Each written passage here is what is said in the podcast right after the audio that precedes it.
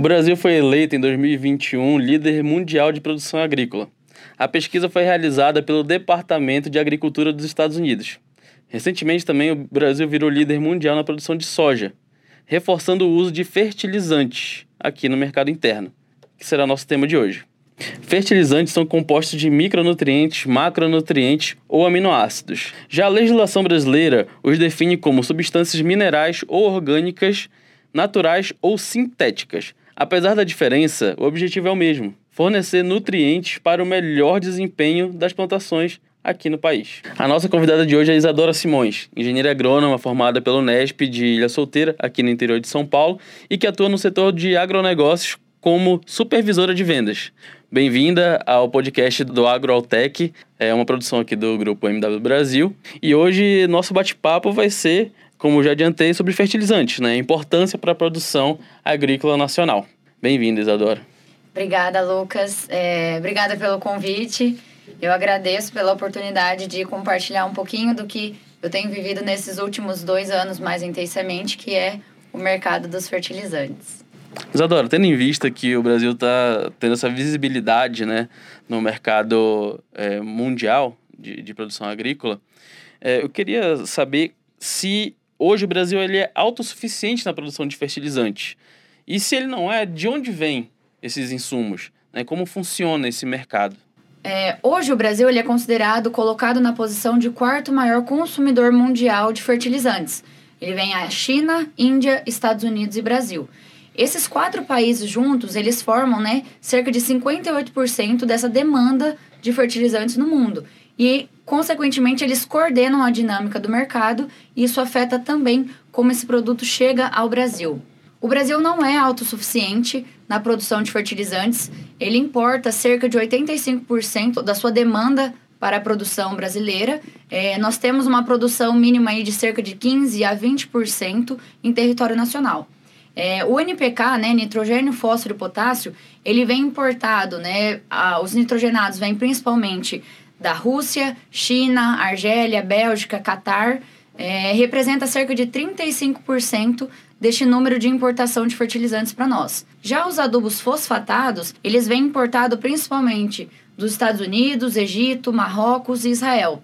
É, nós temos sim uma pequena produção de, de fosfatados no Brasil, mas que representa cerca de 4,3% da nossa demanda. Então, nós não somos autossuficientes em fosfatados também. Já os adubos potássicos, né, é, representa cerca de 42% da nossa importação. O cloreto de potássio ele vem importado principalmente do Canadá, Rússia, Bielorrússia e Israel também. Nós produzimos aqui no Brasil, é, mas representa cerca de apenas 4% da nossa demanda de território nacional. Eu fiquei curioso sobre um ponto, que eu vou fugir um pouquinho do roteiro agora. Tá. é, é esses, esses insumos chegam aqui no Brasil e são misturados aqui para é, serem transformados em fertilizantes ou é, muitos desses, desses fertilizantes eles chegam prontos aqui no Brasil?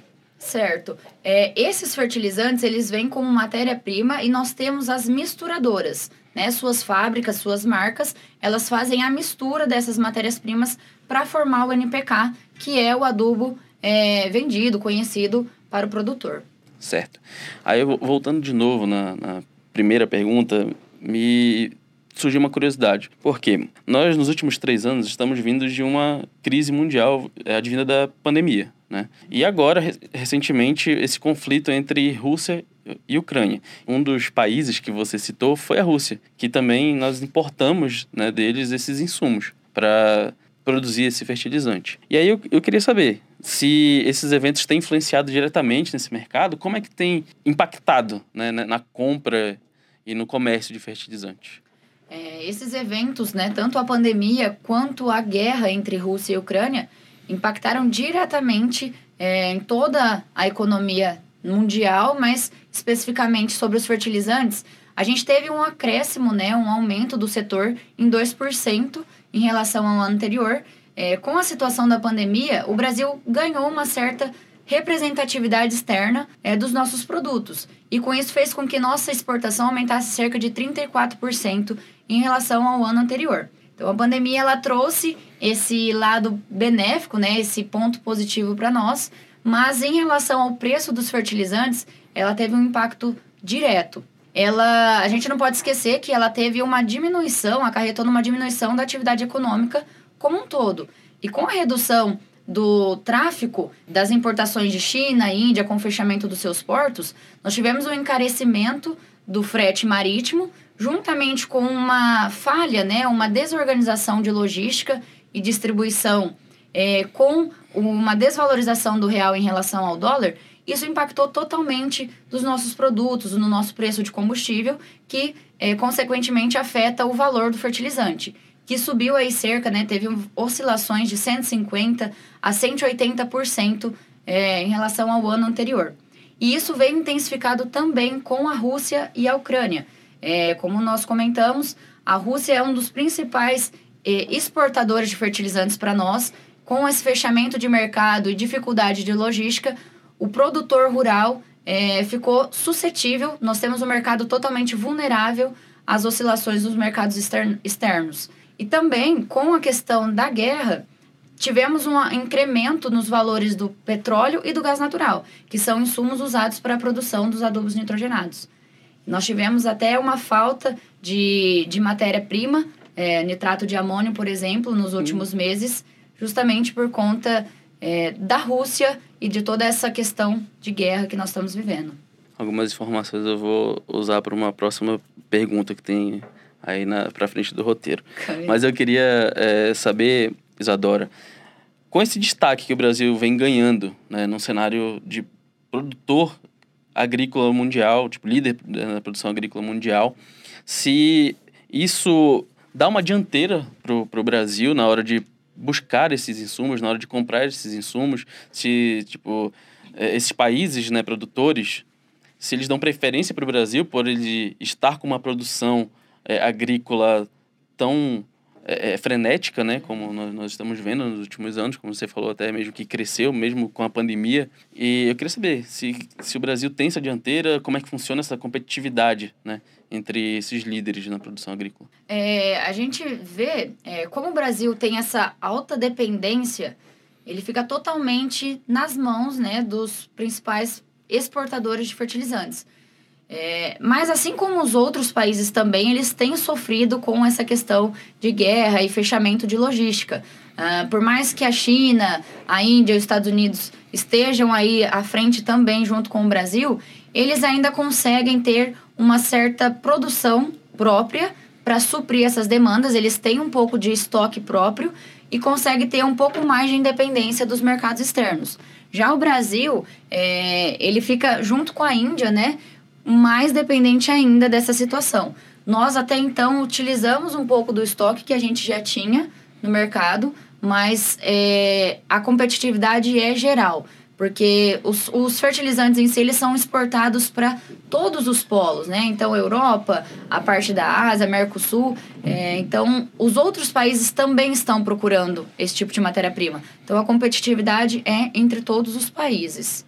Tipo, você enxerga que o, o Brasil principalmente o governo brasileiro, né, através do Ministério da Agricultura, que tem o poder de, de, de incentivar né, o, o, a produção agrícola, se o Brasil tem buscado essa independência de, desse comércio de fertilizantes ou não, acho que não, não é interessante porque nós não temos essa, esses insumos aqui.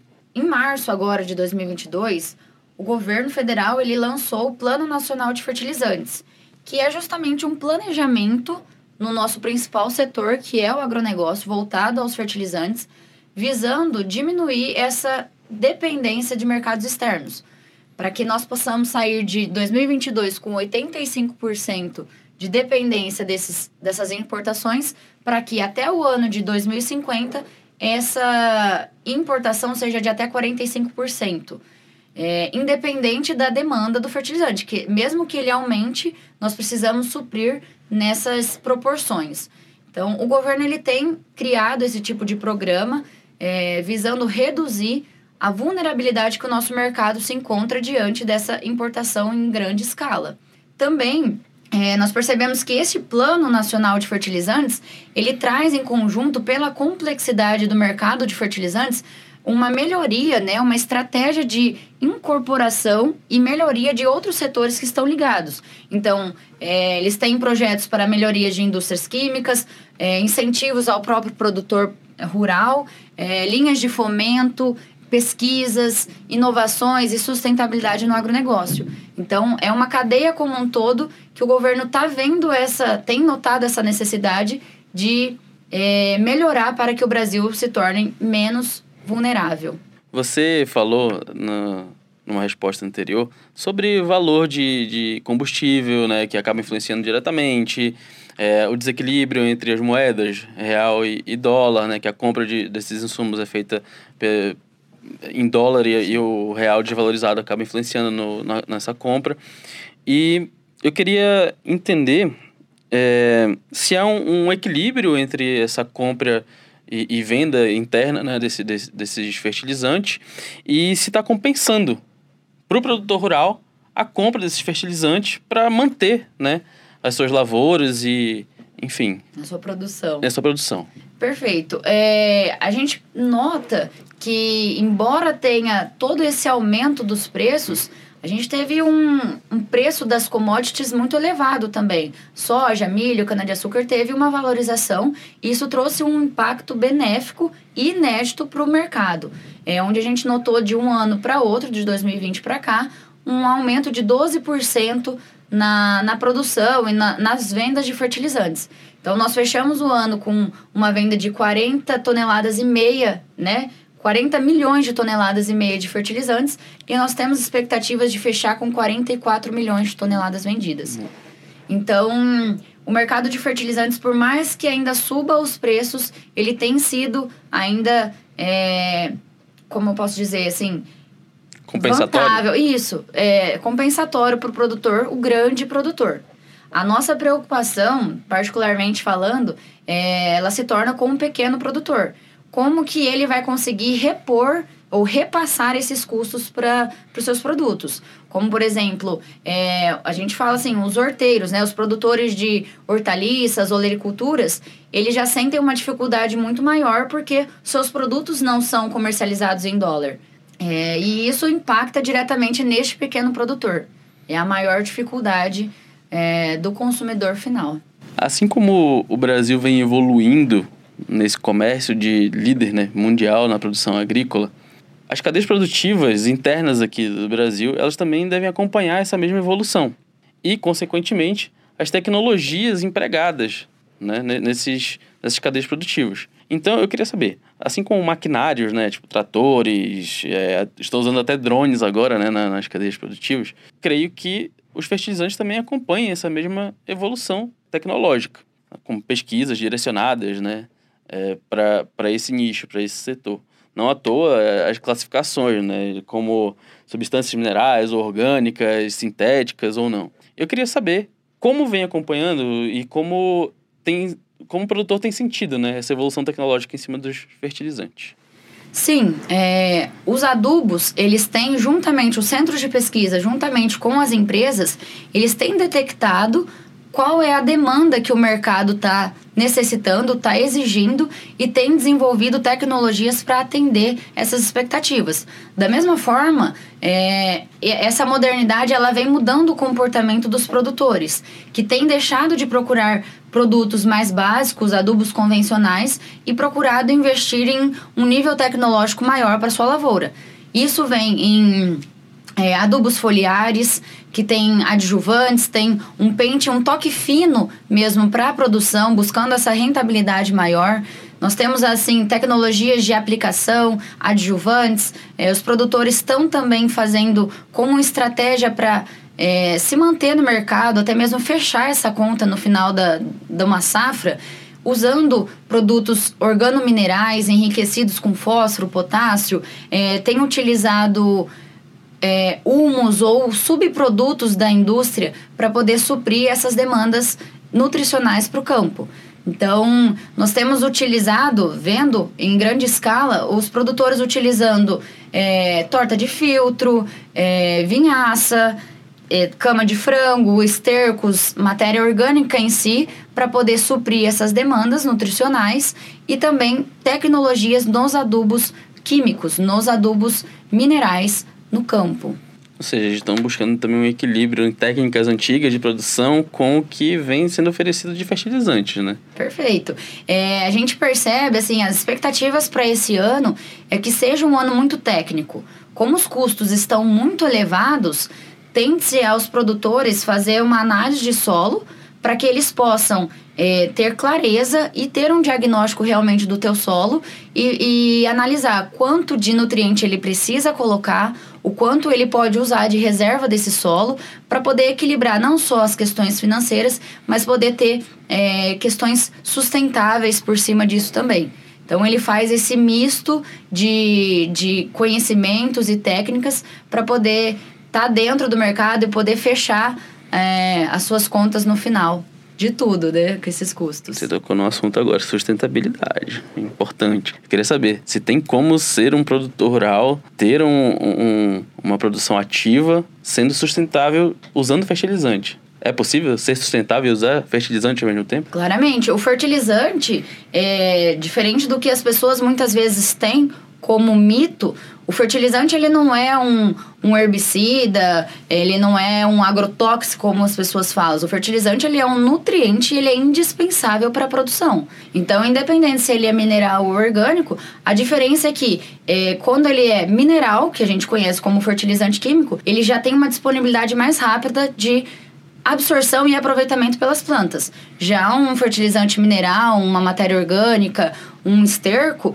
ele tem que sofrer um processo de mineralização para liberar esses nutrientes para a planta.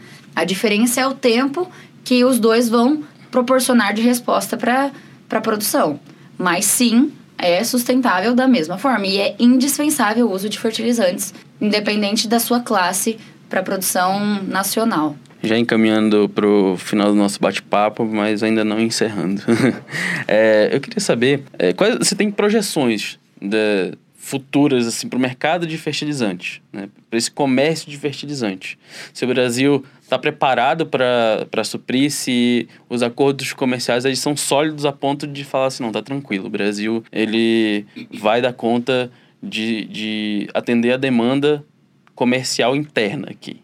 Se o produtor rural ele pode ficar tranquilo que o Brasil ele já vem é, trabalhando para garantir essa produção.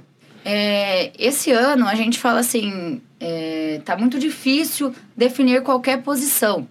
É, o Brasil, se tudo ocorrer bem com essa questão do Plano Nacional de Fertilizantes e a gente começar a ter uma menor dependência do mercado, como foi comentado, o mercado externo, é, a gente pode sim dar uma certa segurança ou minimizar esses custos para o produtor, porque a gente vai deixar de estar tá tão associado à oscilação do dólar. É, mas da mesma forma, nós não vamos ter, muito provavelmente, não vamos ter essa autossuficiência na produção de fertilizantes. Até porque os nossos territórios nacionais, eles não suprem é, a matéria-prima que nós precisamos. Mas, de forma geral, a gente não consegue dar uma projeção de o produtor está garantido ou não. Inclusive, todos esses, esses assuntos tratados é, de pandemia, guerra, a oscilação do dólar, ele mudou o comportamento do produtor também. Então, nós vemos assim que é, nós estamos numa situação difícil de dar qualquer tipo de garantia para o produtor ou é, expectativas para o mercado. Essa oscilação do dólar, nós começamos aí um, a pandemia com um dólar a 5,60, ontem, essa semana chegou a 4,73, 4,70. Uhum. Então, essa oscilação, ela não permite uma estratégia de os preços vão subir, os preços vão abaixar. Nós vamos ter sim um respaldo da logística para atender o nosso mercado. Está bem complicado de dar qualquer tipo de posicionamento ou garantia para o produtor. E também pensando em pandemia e essa relação da guerra, o comportamento do produtor mudou também. Reforçando, é, antes ele tinha um poder de barganha, ele fazia suas cotações mais próximo da safra, é, podia negociar um pouco mais, e agora não, ele tem uma restrição muito maior. Nós percebemos que os produtores eles vendem a safra e já com esse valor eles fazem a compra dos insumos para a próxima safra. E não só fazem a compra, mas também a retirada, eles já pedem a entrega desses produtos. Justamente não contando com essa logística e podendo garantir o abastecimento dentro da sua propriedade para a próxima safra. Então, valores é mais difícil de falar. Tipo, falar assim, ó, o preço vai se manter estável para o produtor rural. mas em compensação a, a logística para o abastecimento do mercado interno ela é um pouco mais positiva. Tipo, dá para ver que tem uma segurança maior de que uh, essa busca vai se manter, pelo menos, né? É, nós acreditamos que sim, a busca ela se mantém. É, até como comentado, as expectativas são de finalizar o ano aí com 44 milhões de toneladas vendidas. Então, nós acreditamos que sim, ela terá. O que nós não temos é essa projeção de quanto vai subir ou baixar e se vai ter disponibilidade ou não dos produtos. Certo. Então, já aproveitando esse gancho para a gente finalizar nossa conversa, nosso bate-papo aqui, qual a importância então dessa liderança do Brasil, né, dessa imponência do Brasil no, no mercado de, de produção agrícola, para que se mantenha, que o futuro seja mais próspero nesse sentido? Você acha que é, isso ajuda ou, ou, pode atrapalhar no caso de uma produção sem tamanho e não conseguir atender essa, essa demanda de fertilizante? É, o Brasil, ele tem aí um gigante, né? Ele pode se tornar o maior potencial do mercado é, de bioeconomia no mundo. Então, justamente pelas características e pelas, nossa, pelas, pelas vantagens que nós temos em si, é, em relação a solos férteis, a diversidade, a abundância de água, a, a produção em si do Brasil é muito forte. Mas o que nós precisamos focar sempre é, é em projetos que enfatizem a pesquisa, do mercado, incentivo à tecnologia, às atividades e, e mercados sustentáveis. Então, o mercado do Brasil ele precisa apoiar projetos e pesquisas em cima de sustentabilidade. É, nós somos sim uma potência, mas nós precisamos de um nível tecnológico, uma mão de obra qualificada e investimentos frequentes nesse tipo de trabalho. A tendência é que isso aconteça, né? Tipo, não se Deus quiser, a gente está precisando. Isadora, obrigado pela presença, obrigado por todas as informações né, trazidas aqui para o nosso podcast. Tenho certeza que quem estiver assistindo a gente pelas nossas plataformas vai é, conseguir entender, porque foram respostas muito didáticas e eu acho que vai acrescentar bastante para o produtor rural que estiver assistindo a gente, principalmente. E acho que as, proje as projeções, apesar dessa instabilidade que nós conversamos, elas são boas para, para o produtor rural brasileiro. Certo? Muito obrigado pela sua presença aqui hoje. É, eu que agradeço mais uma vez a oportunidade de conversar um pouquinho com vocês é, e coloco-me à disposição do que for preciso, é, de qualquer assunto que nós pudermos tratar, eu fico à disposição. Muito obrigada. Bem, esse foi mais um do AgroAltec o podcast oficial do grupo MW Brasil. E esse episódio estará disponível tanto no YouTube quanto no Spotify. Siga nossas redes sociais, Instagram, Facebook, LinkedIn. E aproveite, lógico, inscreva-se aqui no canal e compartilhe com seus amigos. Muito obrigado e até o próximo podcast.